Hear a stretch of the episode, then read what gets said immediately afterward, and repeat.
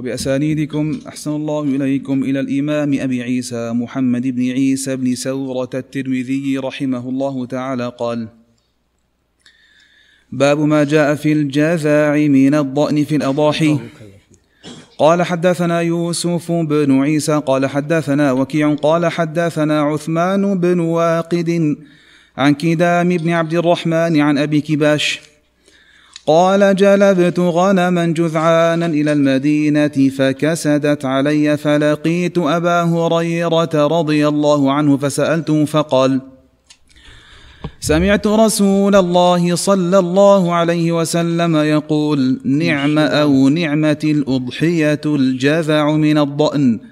قال فانتهبه الناس. قال وفي الباب عن ابن عباس وأم بلال بنت هلال عن أبيها وجابر وعقبة بن عامر ورجل من أصحاب النبي صلى الله عليه وسلم. لا تمشي بس. قال وحديث أبي هريرة رضي الله عنه حديث غريب وقد روي هذا عن أبي هريرة موقوفا. نعم. والعمل على هذا عند أهل العلم من أصحاب النبي صلى الله عليه وسلم وغيرهم. أن الجذع من الضأن يجزئ في الأضحية. قال حدثنا قتيبة قال حدثنا الليث عن يزيد بن أبي حبيب عن أبي الخير عن عقبة بن عامر أن رسول الله صلى الله عليه وسلم أعطاه غنما يقسمها على أصحابه ضحايا. فبقي عتود أو جدي فذكرت ذلك لرسول الله صلى الله عليه وسلم. قال ضح به قال ضح به أنت. قال وكيع الجذع يكون ابن سبعة أو ستة أشهر. نعم قال هذا حديث حسن صحيح وقد روي من غير هذا الوجه عن عقبة بن عامر أنه أنه قسم. أنه قال قسم النبي صلى الله عليه وسلم الضحايا فبقيت جذعه فسألت النبي صلى الله عليه وسلم فقال ضح بها أنت.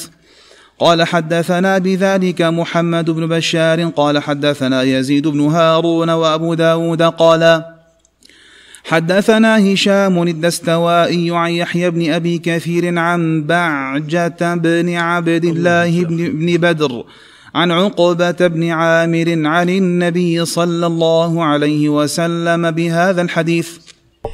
بسم الله الرحمن الرحيم. وبه نستعين نحمده جل وعلا ونثني عليه الخير كله. نشكره على نعمه ونسأله المزيد من فضله. ونصلي ونسلم على نبينا محمد وعلى آله وصحبه. والتابعين لهم بإحسان إلى يوم الدين. أما بعد فقال الإمام أبو عيسى الترمذي ما يستحب باب ما يستحب من الأضاحي. طبعا يلاحظ أن أبا عيسى الترمذي رحمه الله قدم كتاب الصيد على كتاب الأضاحي. وأيضا قد صنع هذا أبو عبد الرحمن النسائي وأيضا البيهقي. وهناك غيرهم قدم كتاب الأضاحي على كتاب الصيد. وكأن كتاب الأضاحي ينبغي أن يقدم على كتاب الصيد. نعم لأن يعني الأصل أنك أنك تذبح الذبيحة وتأتي بالشروط والذبيحة بين يديك. الصيد ليس بين يديك فهو فرع عن ماذا؟ فرع عن الأصل. الأصل أن الذبيحة بين يديك. عليكم السلام. وأما الصيد فهو ليس بين يديك. فهل هناك من حكمة يا شيخ أحمد في تقديم بارك الله فيك الصيد على الأضاحي؟ لا شلون يصطاد ثم يضحي؟ نعم. رجل من غطفان؟ نعم. نعم. لماذا قدم الصيد؟ لماذا ابو عيسى وغيره قدم الصيد على الأضاحي؟ والأصل الأضاحي يعني الآن أنت تريد أن تضحي ببهيمة الأنعام وهي بين يديك. نعم. الصيد ليس بين يديك. تحاول أن تصطاده. فأحكام الصيد في الأصل فرع عن ما كان بين يديك. أبو داود قدم. أبو داود قدم الأضاحي على الصيد. نعم طارق.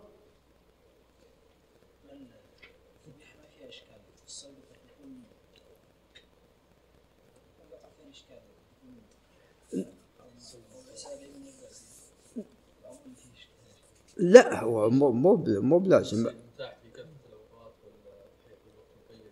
نعم هذا نعم ممكن. يعني الصيد في جميع الأوقات بخلاف الأضحية. لكن يدخل في الأضحية الذبائح وهي متاحة في جميع الأوقات. نعم أبا عبد الله. نعم العرب يغلب عليهم الصيد. شايف شيخنا لا مشاحة في تقديم هذا على هذا نعم. ولا تأخير هذا نعم لا مشاحة في ذلك. هو لا شك لا مشاحة في ذلك. نعم. والله أنا لا يبدو لي يعني أن هناك يعني حكمة في تقديم والله أعلم الصيد على الأضاحي والذبائح. نعم. أو على الأضاحي وما يتعلق بذلك من أحكام. يعني عندنا يلحق في الأضاحي العقيقة والفرعة والعتيرة ويلحق بها أيضا الذبائح التي تذبح.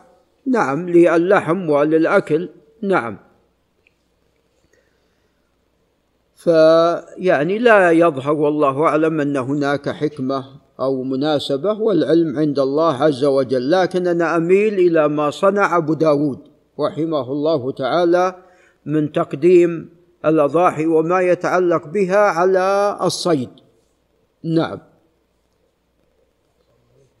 وقد قال الحافظ بن حجر رحمه الله يعني يلاحظ أن الحافظ بن حجر أحيانا يعني قد يعني قد ينقل عن بعض أهل العلم في مناسبات البخاري.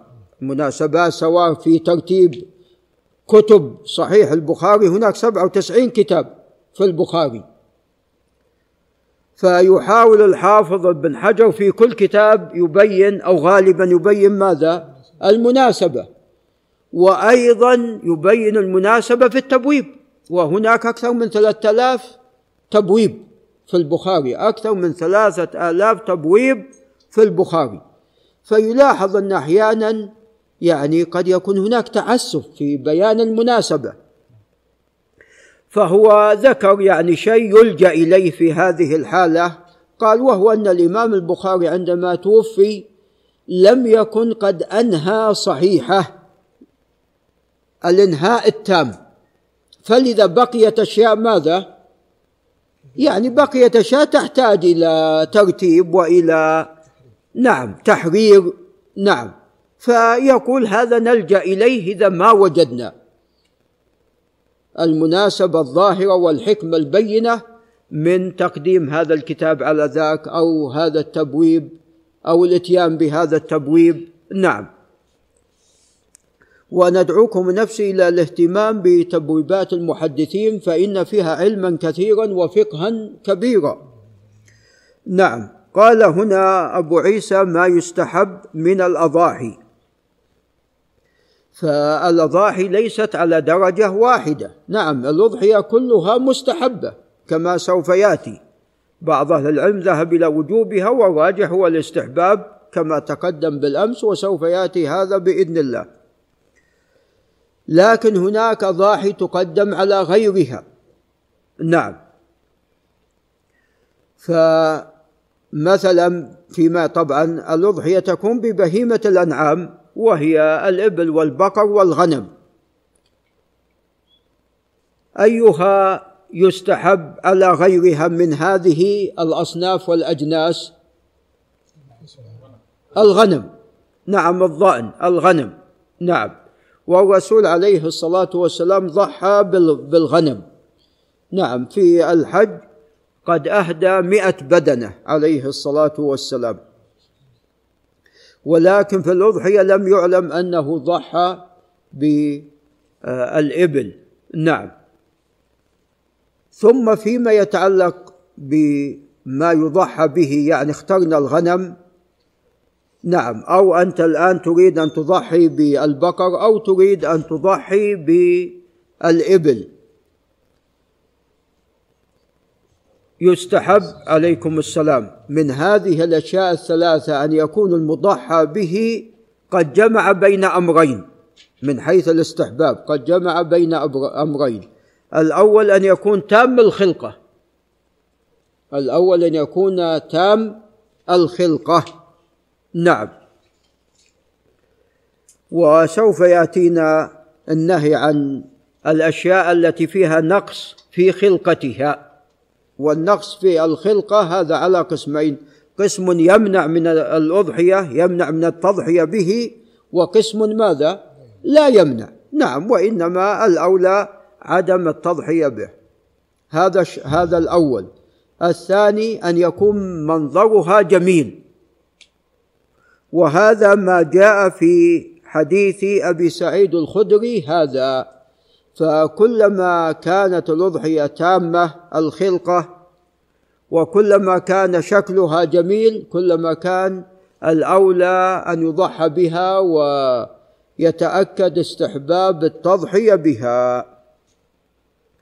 نعم والأمر الثاني سوف بإذن الله يأتي شرحه في حديث أبي سعيد الخدري الذي معنا. إذا ما جمع ما بين هاتين الصفتين فهذا أولى أن يضحى به وبالذات إذا كان كبشا. وأيهم الأولى فيما يتعلق بالضأن هل الكبش ولا الأنثى يا أبا سليمان؟ نعم لا شك الكبش لا شك أن الكبش أولى من الأنثى. نعم نعم من يكون كبشا نعم. قال حدثنا أبو سعيد الأشج وهو عبد الله بن سعيد بن حسين. عبد الله بن سعيد بن حسين الكندي أبو سعيد الأشج الكوفي وتوفي عام سبعة وخمسين ومئتين. قال الحافظ بن حجر عنه ثقة والراجح أنه ثقة حافظ. هذا هو الراجح. قال أبو حاتم الرازي كان إمام أهل زمانه. وقال الشطوي لم أرى أحفظ منه. لم أرى أحفظ منه. فهو ثقة حافظ. نعم. قال حدثنا حفص بن غياث. وحفص بن غياث هو النخعي الكوفي أبو عمر. ولد عام سبعة عشر ومئة وتوفي عام أربعة وتسعين أو خمسة وتسعين ومئة. قيل ستة وتسعين ومئة وهذا خطأ. حفص بن غياث كان فقيها وكان عالما وكان قاضيا قد تولى القضاء في الكوفة وفي بغداد. نعم. حفص بن غياث عليكم السلام فيما يتعلق بحفظه وضبطه خلاصة كلام المحدثين أنه على ثلاثة أقسام حديثه. الأول إذا حدث من كتابه. فهذا أصح حديثه إذا كان من كتابه وهو ثقة ثبت. الثاني إذا حدث من حفظه قبل أن يتولى القضاء فإنه عندما يحدث من حفظه قد يهم. الثالث بعد أن تولى القضاء لأنه انشغل بالقضاء فأصبح حفظه ليس كما كان عليه في الأول. نعم. وهو ثقة ثبت مطلقة وهو ثقة ثبت مطلقة نعم. لكن صح حديث ما كان من كتابه. نعم. وبالذات إذا كان عن الأعمش. بالذات إذا كان عن الأعمش. قال علي بن المديني أن قال سألت يحيى بن سعيد عن أصحاب الأعمش فقدم حفص بن غياث. فتعجب علي بن المديني فذهب إلى الكوفة فجاء إلى ابنه إلى ابن حفص بن غياث وهو عمر قال اخرج لي كتاب أبيك. فأخرج له كتابه الذي سجل فيه ما سمعه من الأحاديث وكان يحدث به يحدث منه. فعندما نظر ونظر ونظر أخذ يترحم على يحيى بن سعيد. فقال له عمر بن حفص بن غياث أنت تنظر في كتاب أبي وتترحم على يحيى بن سعيد؟ ما العلاقة؟ أنت الآن تنظر في كتاب أبي وتترحم على يحيى بن سعيد؟ قال لأن يحيى بن سعيد قد قدم أباك فأنا عندما قلبت كتاب أبيك وجدت الأمر كما قال يحيى بن سعيد القطان. ولذا في رواية حفص بن غياث عن الأعمش يلاحظ تصريح الأعمش بالتحديث فكان حفص بن غياث فيما يظهر مهتما بذلك. نعم الغالب على حفص بن غياث أنه يحدث من حفظه. الغالب أنه يحدث من حفظه. ولذا لم أقف في ترجمته على من نص أن فلان قد سمع منه من كتابه. لكن قد يكون ابنه عمر بن حفص. نعم لأنه يعني هو ابنه وعنده في البيت فقد يكون سمع من حفص من كتابه. نعم. قال عن جعفر بن محمد. وجعفر بن محمد هو ابن علي بن الحسين ابن علي بن أبي طالب رضي الله تعالى عنهم. وجعفر بن محمد توفي عام 48 ومئة نعم وقد خرج له مسلم وأصحاب السنن وهو ثقة فقيه. طبعا يحيى بن سعيد القطان تكلم فيه بعض الشيء لأن يحيى بن سعيد, بن سعيد القطان سأله قال هذه الأحاديث التي تحدث بها هل أنت سمعتها من أهل بيتك؟ فلم يجبه. قال هذه أحاديث نحدث بها. فلذا يحيى بن سعيد تكلم فيه من هذه الناحية وهذا من حفظ الله عز وجل لدين نبيه. قيل من أجل ذلك عليكم السلام أن البخاري تجنب جعفر بن محمد لأن البخاري كان شديد الاهتمام في مسألة ماذا؟ السماع. كان شديد الاهتمام في مسألة السماع. فقيل أن البخاري تجنبه لذلك. قال عن أبيه وهو محمد بن علي بن الحسين بن علي بن أبي طالب رضي الله عنهم. وأبيه هو الذي يلقب بالباقر يعني أنه بقر العلم لعلمه وجعفر ابنه يلقب بالصادق.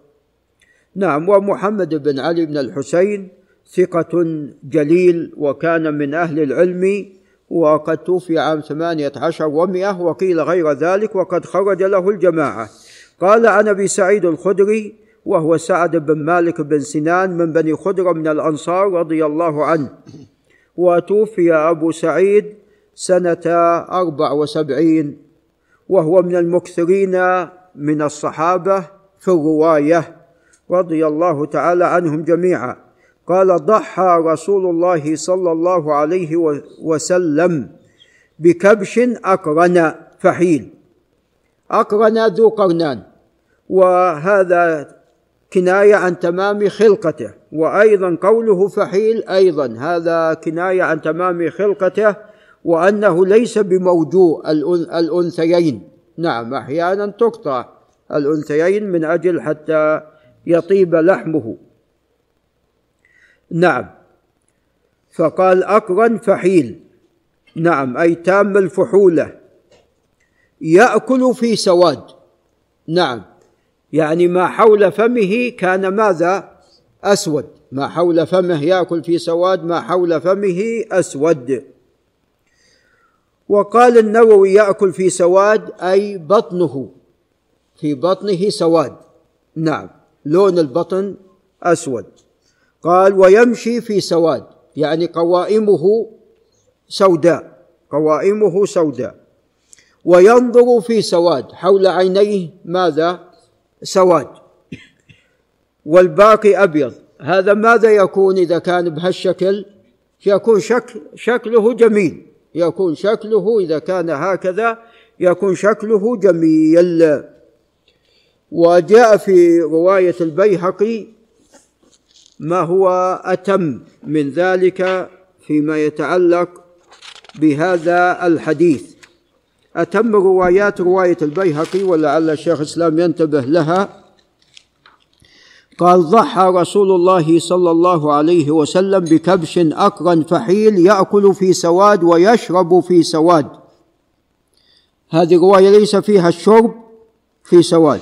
قال وينظر في سواد ويمشي في سواد ويبطن في سواد. نعم. قال هذا لفظ حديث الفضل الفضل بن دكين. نعم يقول البيهقي هذا لفظ حديث الفضل بن دكين فرواية البيهقي أتم من غيرها. فهذا إذا كان بهذا الشكل فهذا أيضا يعني جماله واضح. وقد جمع أيضا تمام الخلقة فهذا أولى أن يضحى به. نعم.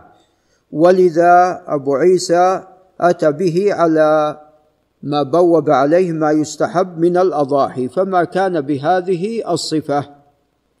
نعم. وفي الغالب يعني إذا أراد الشخص أن يضحي غالبا ينظر إلى ماذا؟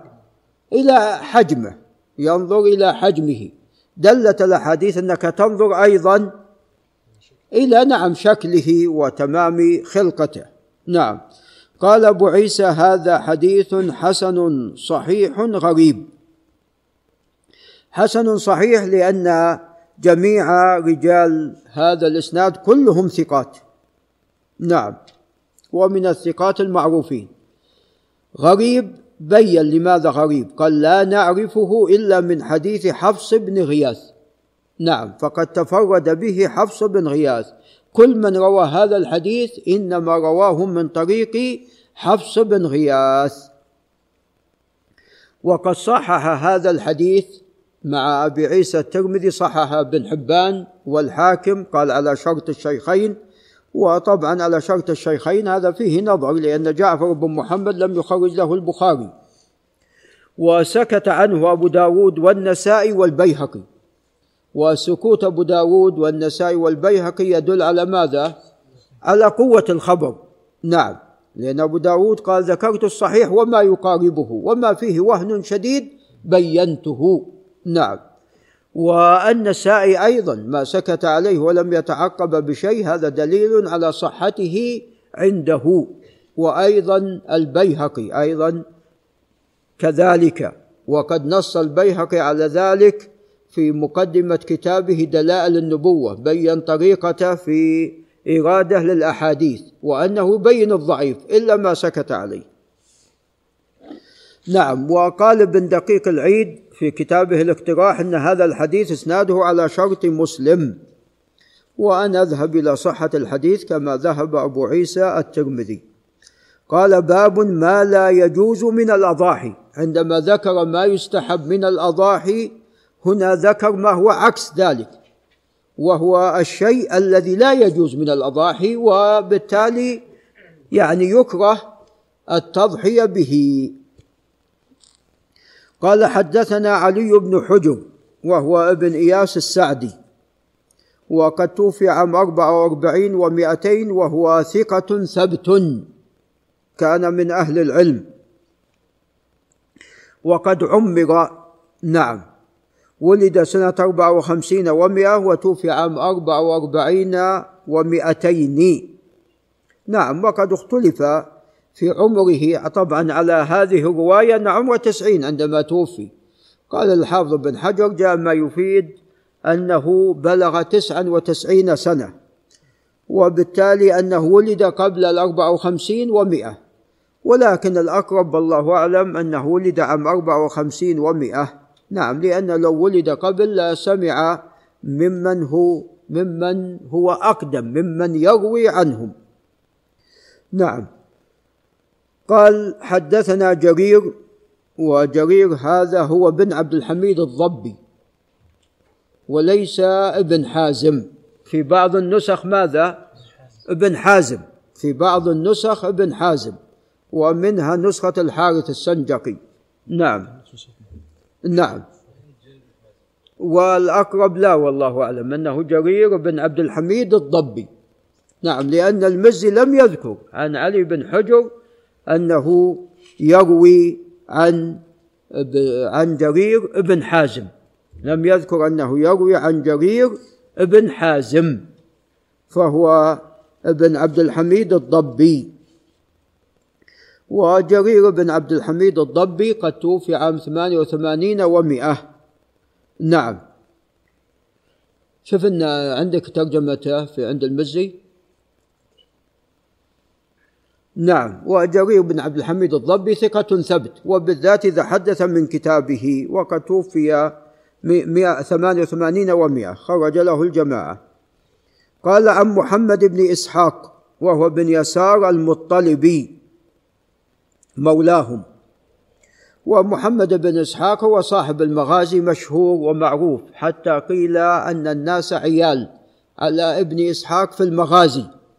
فكتاب في المغازي من أنفس ما صنف في هذا آه، العلم وفي هذا الفن. نعم. وابن إسحاق توفي عام واحد وخمسين ومئة وقيل عام خمسين ومئة. نعم. وابن إسحاق من صغار التابعين والكلام فيه يطول وقد ذكرت فيما سبق ترجمته وذكرت ما تكلم فيه والراجح أنه صدوق خاصة فيما روى فيما يتعلق بالمغازي. نعم. فأصح حديث ما كان فيما يتعلق بالمغازي وهو طبعا يدلس. نعم. ولكن في هذا الحديث طبعا يعني إن كان ما صرح بالتحديث أنا لا أدري. هذا الحديث قد جاء من طرق. نعم ليس من طريق ابن إسحاق فقط بل جاء من طرق أخرى من طريق الليث بن سعد وغيره من أهل العلم. نعم. قال عن يزيد قال عن يزيد ابن أبي حبيب وهو المصري. وأبو حبيب اسمه سويد وكنية يزيد أبو رجاء. وهو من صغار التابعين توفي عام 28 ومئة وقد بلغ الثمانين أو نحو الثمانين سنة وهو ثقة فقيه. قيل هو الذي علم أهل مصر دقائق الفقه. نعم قال عن سليمان بن عبد الرحمن. وسليمان بن عبد الرحمن هو الدمشقي. نعم.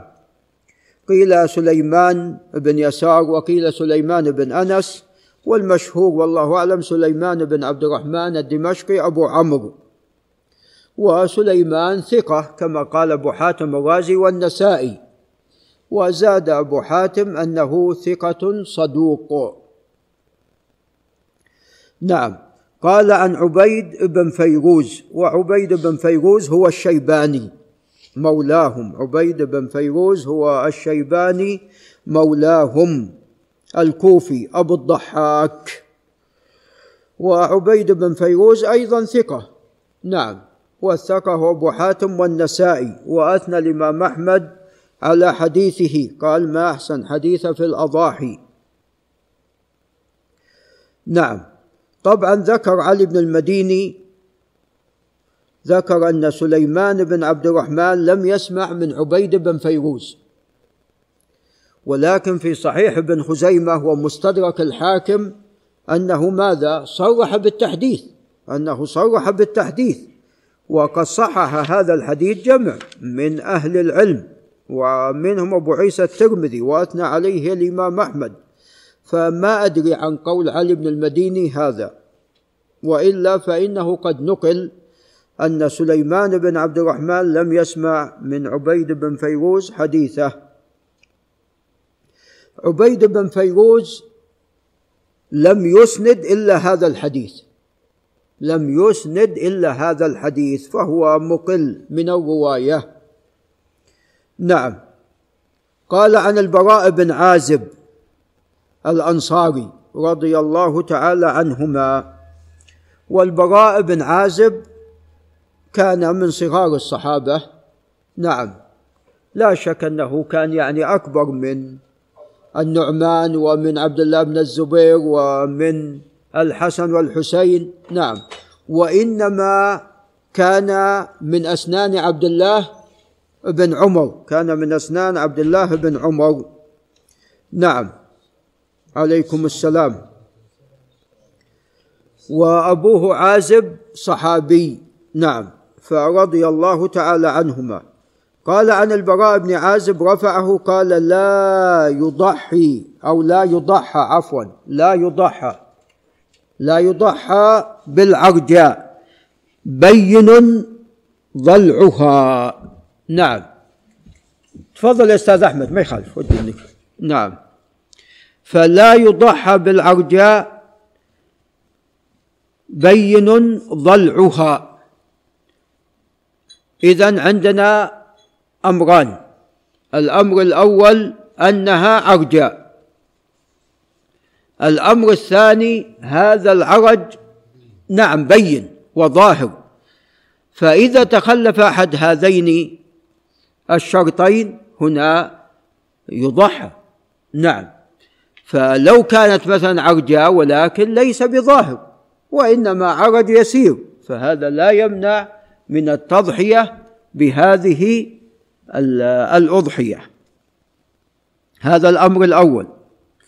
الثاني ولا بالعوراء بين عورها أيضا عندنا أمران. الأمر الأول أنها عوراء نعم. ففيها عيب.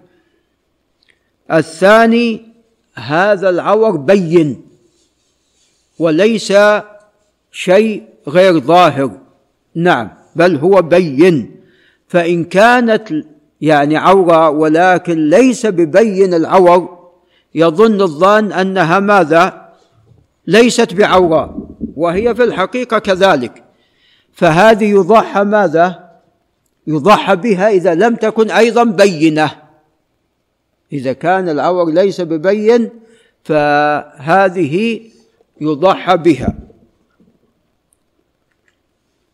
قال ولا بالمريضة بين مرضها. أيضا عندنا مريضة ولكن ليس هذا المرض ببين. فيضحى ماذا؟ يضحى بها. نعم. كيف يعلم أنها مريضة بين مرضها؟ نعم يا شيخ مصطفى. نعم.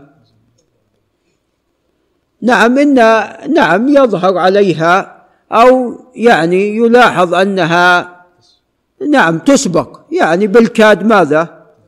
بال إي نعم نعم بالكاد إنها تمشي. نعم. يعني واضح إن فيها علة فيها مانع. نعم. قال قال ولا بالعجفاء التي لا تنقي. العجفاء أي الهزيلة. هزيلة. نعم. شديدة الهزال. نعم. فهذه أيضا لا يضحى بها. إذا كانت هزيلة وذبحت أضحية ويراد بالأضحية اللحم شو اللي؟ ما هناك يعني إذا كان يعني هي هزيلة ما هناك كبير لحم. فهذه أربعة أشياء. أولا عرجاء بين ضلعها. عوراء بين عورها. مريضة بين. مرضها عجفاء. هزيلة لا تنقي. هذه أربعة أشياء. يلحق بهذه الأشياء لعل الابن محمد العبد الله ينتبه ما كان مثلها أو أشد. ناتي للعرجاء مقطوعة الرجل أشد ولا مو بشد؟ أشد نعم. نأتي إلى العوراء عمياء. اشد ولا مو بشد اشد نعم. المريضه بين مرضها. يعني مرضها شديد ومثلا بدل أنها تمشي يسيرا لا تستطيع الحراك. نعم. فلا شك هذا من باب أولى والهزيلة هزيلة. هذه نعم لا يضحى بها. فهذه الأشياء وما كان مثلها أو أشد لا يضحى بها. نعم. هناك أشياء نعم يكره التضحية بها سوف يأتينا في الباب الذي بعده. لأن هناك أيضا أشياء جاء النهي عنها.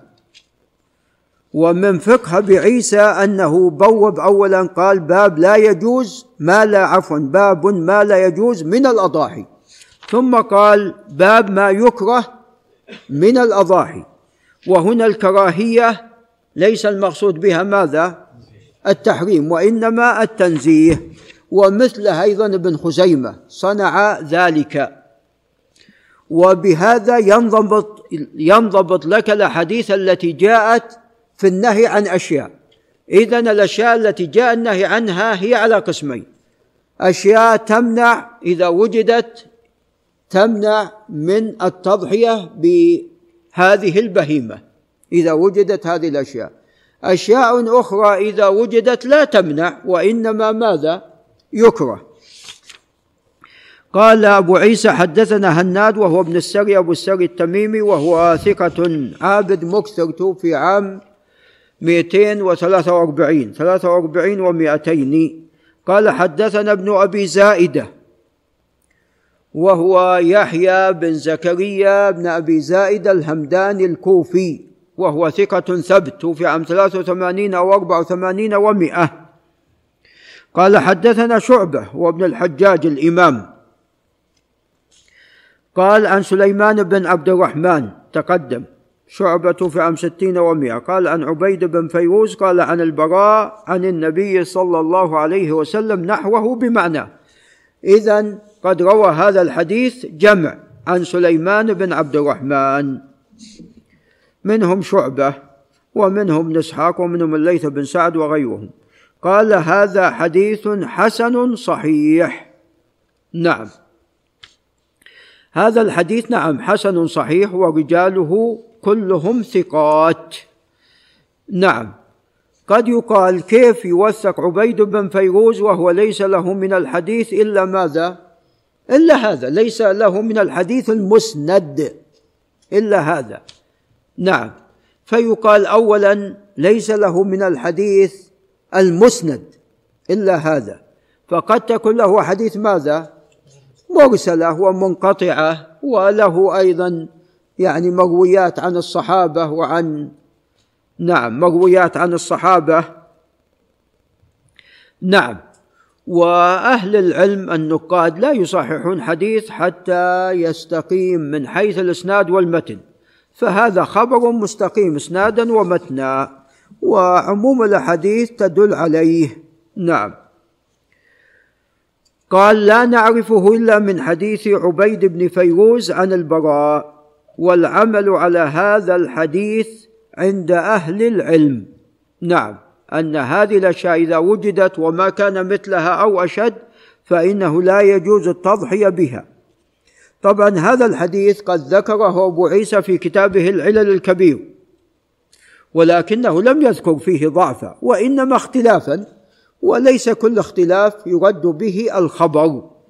فهو يصححه رحمه الله تعالى. قال باب ما يكره من الأضاحي ونأخذ هذا الباب ونقف عليه. قال حدثنا الحسن بن علي الحلواني. نعم وهو الخلال وحلوان هذه في العراق وليست حلوان التي بمصر. وهو ثقة ثبت وعالم. وتوفي عام 42 و200 نعم. وله كتاب في السنن قيل أنه ثلاث أجزاء. قال حدثنا يزيد بن هارون وهو السلمي الواسطي وهو ثقة ثبت توفي عام ستة ومائتين. وتقدم لنا أنه عندما كبر ويريد أن يحدث يعطي كتابه إلى جاريته. عندما أصيب كبر أصيب بالعمى فكان يعطي كتاب جاريته. يقول ائتي بالكتاب. تأتي بالكتاب يقول اقرأي علي حتى يريد أن يستذكر ماذا؟ أحاديثه. هو حافظ حديثه لكن يحتاج إلى ماذا؟ إلى أن يستذكر وهذا عندما كبر. فتكلم فيه من هالناحية. يعني انظروا إلى الدقة. والله أن هذا يعني توفيق من رب العالمين. هذا حفظ حفظ الله عز وجل لدينه. ولذا تجدون يعني كما تقدم لنا هذا اختلط في سنة كذا. يعني حديث اللي قبل ما تغير حفظه مستقيم بخلاف بعد أن تغير. ثم أيضا هذا الاختلاط درجات. اختلاط يؤثر على العقل واختلاط لا. يؤثر على الحفظ. والذي يؤثر على الحفظ قسمين اختلاط شديد بحيث ينسى واختلاط يسير. الذهبي عندما ذكر بإسحاق السبيعي قال تغير شاخ وتغير ولم يختلط. قال شاخ وتغير ولم يختلط. يعني لم يختلط الاختلاط الفاحش. بعض المعاصرين ماذا يفعل؟ يجد في التقريب اختلط. حديث ضعيف. هذا هذا هو الخطأ. هذا هو الخطأ. يأتون للتقريب وينظر فيه. هذا ثقة. خلاص الحديث صحيح. هذا في كذا. هذا خطأ. علم الحديث ليس بهذه الطريقة. علم الحديث ليس بهذه الطريقة. بل لابد من التتبع لحديث الراوي ولا بد أيضا بارك الله فيكم من معرفة الشواهد والمتابعات ومعرفة كيف حدث هذا الراوي بهذا الحديث.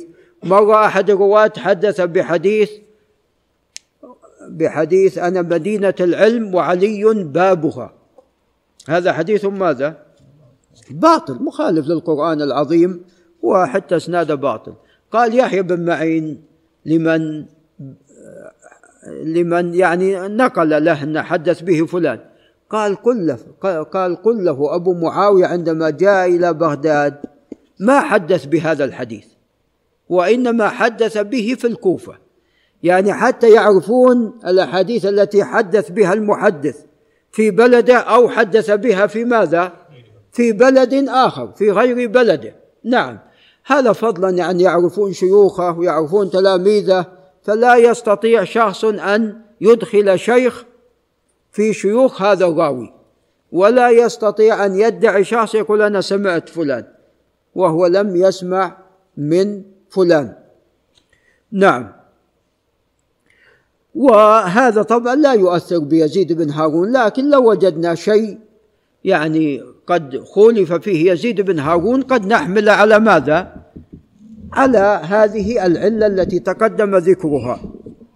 قال أخبرنا شريك بن عبد الله وهو القاضي النخعي وتوفي سنة ثمان وسبعين عليكم السلام أو سنة سبع وسبعين ومئة. وقد نعم علق له البخاري وروى له مسلم ولكن غالبا لم يحتج به إنما احتج به في جملة. نعم. وخرج له أصحاب السنن. شريك بن عبد الله القاضي تقدم لنا أن حديث على كم؟ على ثلاثة ثلاثة أقسام. طبعا أنا أنبه الشيخ الإسلام على أن يضبط لنا حفص بن غياث. أقسام حديثة. حتى ماذا؟ حتى نعم لا إذا جانا مرة ثانية وهو مكتب حتى لا يعني نستذكر مرة حديثة. أنا يز... عفوا ابن جوي ذكرت أقسام حديثة لكن أنا الآن ناسيها. فإن كان أحد حفظها عني فليخبرني. طارق طبعا ما حفظها لأن ما كان موجود. عندما ذكرت أقسام حديثة قديما ذكرت أقسام حديثة. نعم. فإن كان أحد من السابقين ضابطها نعم أنا هذا يحتاج إلى أن نراجع ماذا؟ أنه نراجع من جديد. فصعب أن نراجع من جديد. نعم. والله نعم أظن نعم مسجل. في درس الترمذي. نعم ودرس الترمذي ترى صار يمكن نحو 25 سنة يمكن. نعم. فهو قديم نعم. والله أنا ما أدري هل أنا ذاكرة في التهذيب يعني حتى شيء أحيانا نكتبه في ورقة. ورقة توضع مثلا في كتاب. نعم. فنعم. أين هذه الورقة؟ نعم.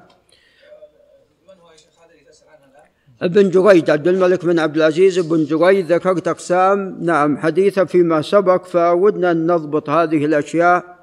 وهناك أكثر من شخص يعني شخص بلغني أنه يجمع الكلام اللي تكلمت فيه حول الرجال وفي أشياء مكتوبة كثيرة لعله يعني تجمع وتحرر حتى يعني ننتهي منه. إذا أردنا شيئا له ماذا؟ إيه نعم جاهز ومحرر.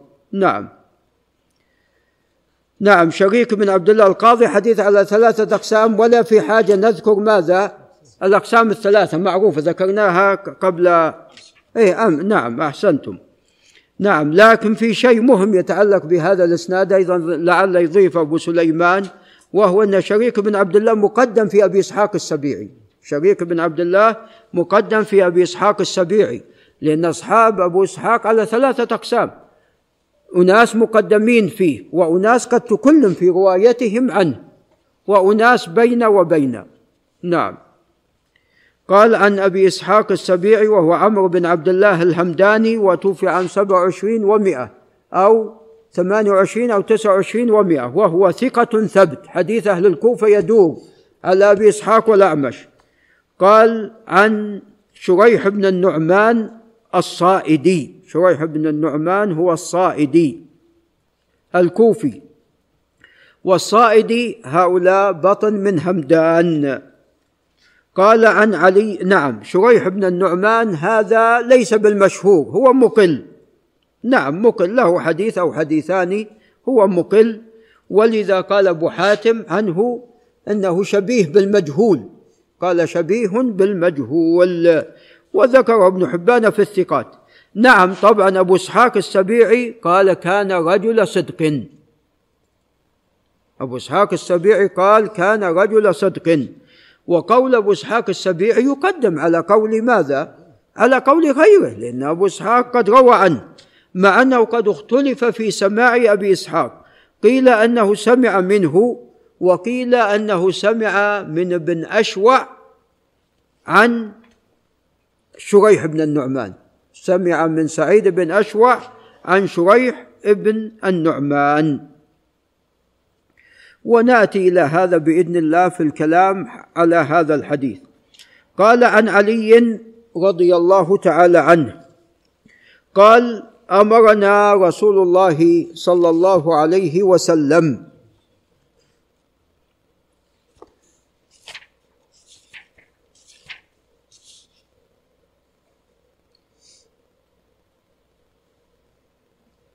نعم لا يشوف إن أبو سليمان سعيد بن أشوع. نعم. قال أمرنا رسول الله صلى الله عليه وسلم أن نستشرف العين. لماذا؟ حتى لا تكون عوراء أو عمياء. والأذن. لا تكون مقطوعة الأذن. حمك الله. وأن لا نضحي بمقابلة ولا مدابرة. وسوف يأتي بيان المقابلة. قال ما قطع طرف أذنها. نعم أذنها. قال ولا مدابرة وهو ما قطع من جانب الأذن ولا شوقاء والشوقاء المشقوقة. قال ولا مشقوقة الأذن. قال ولا خوقاء والخوقاء المثقوبة. هذا كله فيما يتعلق بماذا؟ بالأذن. كل فيما يتعلق بالأذن. نعم. قال أبو عيسى حدثنا الحسن بن علي تقدم. قال حدثنا عبيد الله بن موسى وهو ابن باذام العبسي. وهو ثقة توفي عام ثلاثة ثلاثة عشر ومائتين وهو من شيوخ البخاري الكبار كبار في السن. قال حدثنا إسرائيل. كم إسرائيل يا أبو محمد العتمي؟ نعم اثنان. إسرائيل بن يونس وهو الذي معنا وإسرائيل بن موسى. كله في الكتب الستة ما في إلا هالإسرائيلين. في الكتب الستة. نعم ترى الكتب كتب السنة تعلمون أكثر من الستة. أنا كلامي مقيد في الستة. نعم إسرائيل بن يونس بن أبي إسحاق السبيعي وهو الذي معنا. وإسرائيل بن موسى البصري وكلاهما ثقتان. بالنسبة لإسرائيل بن يونس توفي عام واحد وستين ومائة وقد خرج له الجماعة. وحديث إسرائيل على قسمين. ما رواه عن جده فهو من أثبت الناس في حديث جده القول الراجح. يقول ابن مهدي إني ما يعني إني اعتمدت في حديث أبي إسحاق على إسرائيل. أكثر من اعتماده على حديث أبي إسحاق من شعبة وسفيان. مع أن شعبة وسفيان أجل من إسرائيل. قال لأني وجدت يأتي بحديث جده أتم. حتى والد إسرائيل يونس يقول اذهبوا إلى ابني. وكان هو قائد أبيه. عندما كبر في السن وضعف كان قائد جده. قائد قائد جده. نعم. فهو مقدم في جده. والقسم الثاني ما كان عن غير جده. قال عن ابي اسحاق تقدم قال عن شويح بن النعمان قال عن علي رضي الله عنه قال عن النبي صلى الله عليه وسلم مثله وزاد قال المقابلة ما قطع طرف أذنها والمدابرة ما قطع من جانب الأذن والشوقاء المشقوقة. والخرقاء المثقوبة. نعم قال أبو عيسى هذا حديث حسن صحيح. نعم هذا الحديث أعل بثلاثة علل. العلة الأولى هو فيما يتعلق بسماع أبي إسحاق من شريح قيل أنه لم يسمع من شريح بن النعمان. العلة الثانية هي أن شريح ليس بالمشهور. العلة الثالثة أن هذا الخبر الصواب أنه موقوف وليس بمرفوع. نعم. نبدأ من العلة الأخيرة. قال البخاري لما ذكر هذا الحديث قال لم يثبت رفعه. نعم. أبو عيسى خالف شيخه البخاري. أبو عيسى خالف شيخه البخاري. نعم. والأقرب والله أعلم رفعه.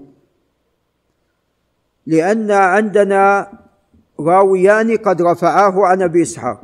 إسرائيل وهو من أثبت الناس في أبي إسحاق والثاني شريك وهو مقدم في أبي إسحاق.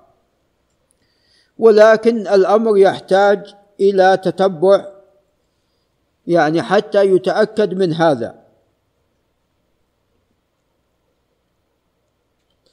وقول الترمذي حسن صحيح يؤيد ماذا؟ يؤيد جانب الرفع. يؤيد جانب الرفع. لو كان الصواب موقوف كان الترمذي ما قال حسن صحيح. نعم.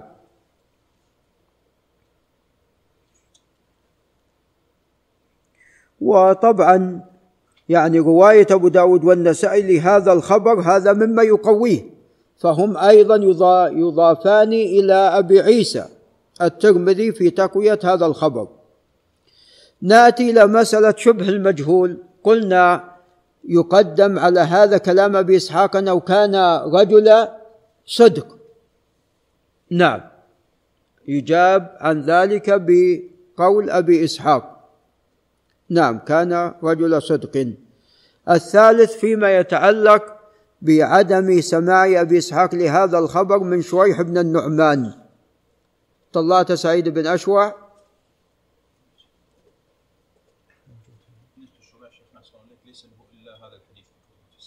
نعم أحسنت. فهو نعم مقل. هو مقل بارك الله فيك. نأتي إلى ابن اشوع وهو الهمداني الكوفي القاضي.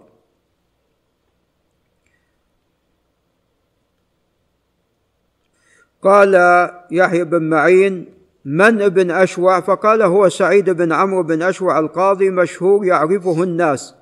قال النسائي ليس به بأس. ذكره ابن حبان في طبقة أتباع التابعين.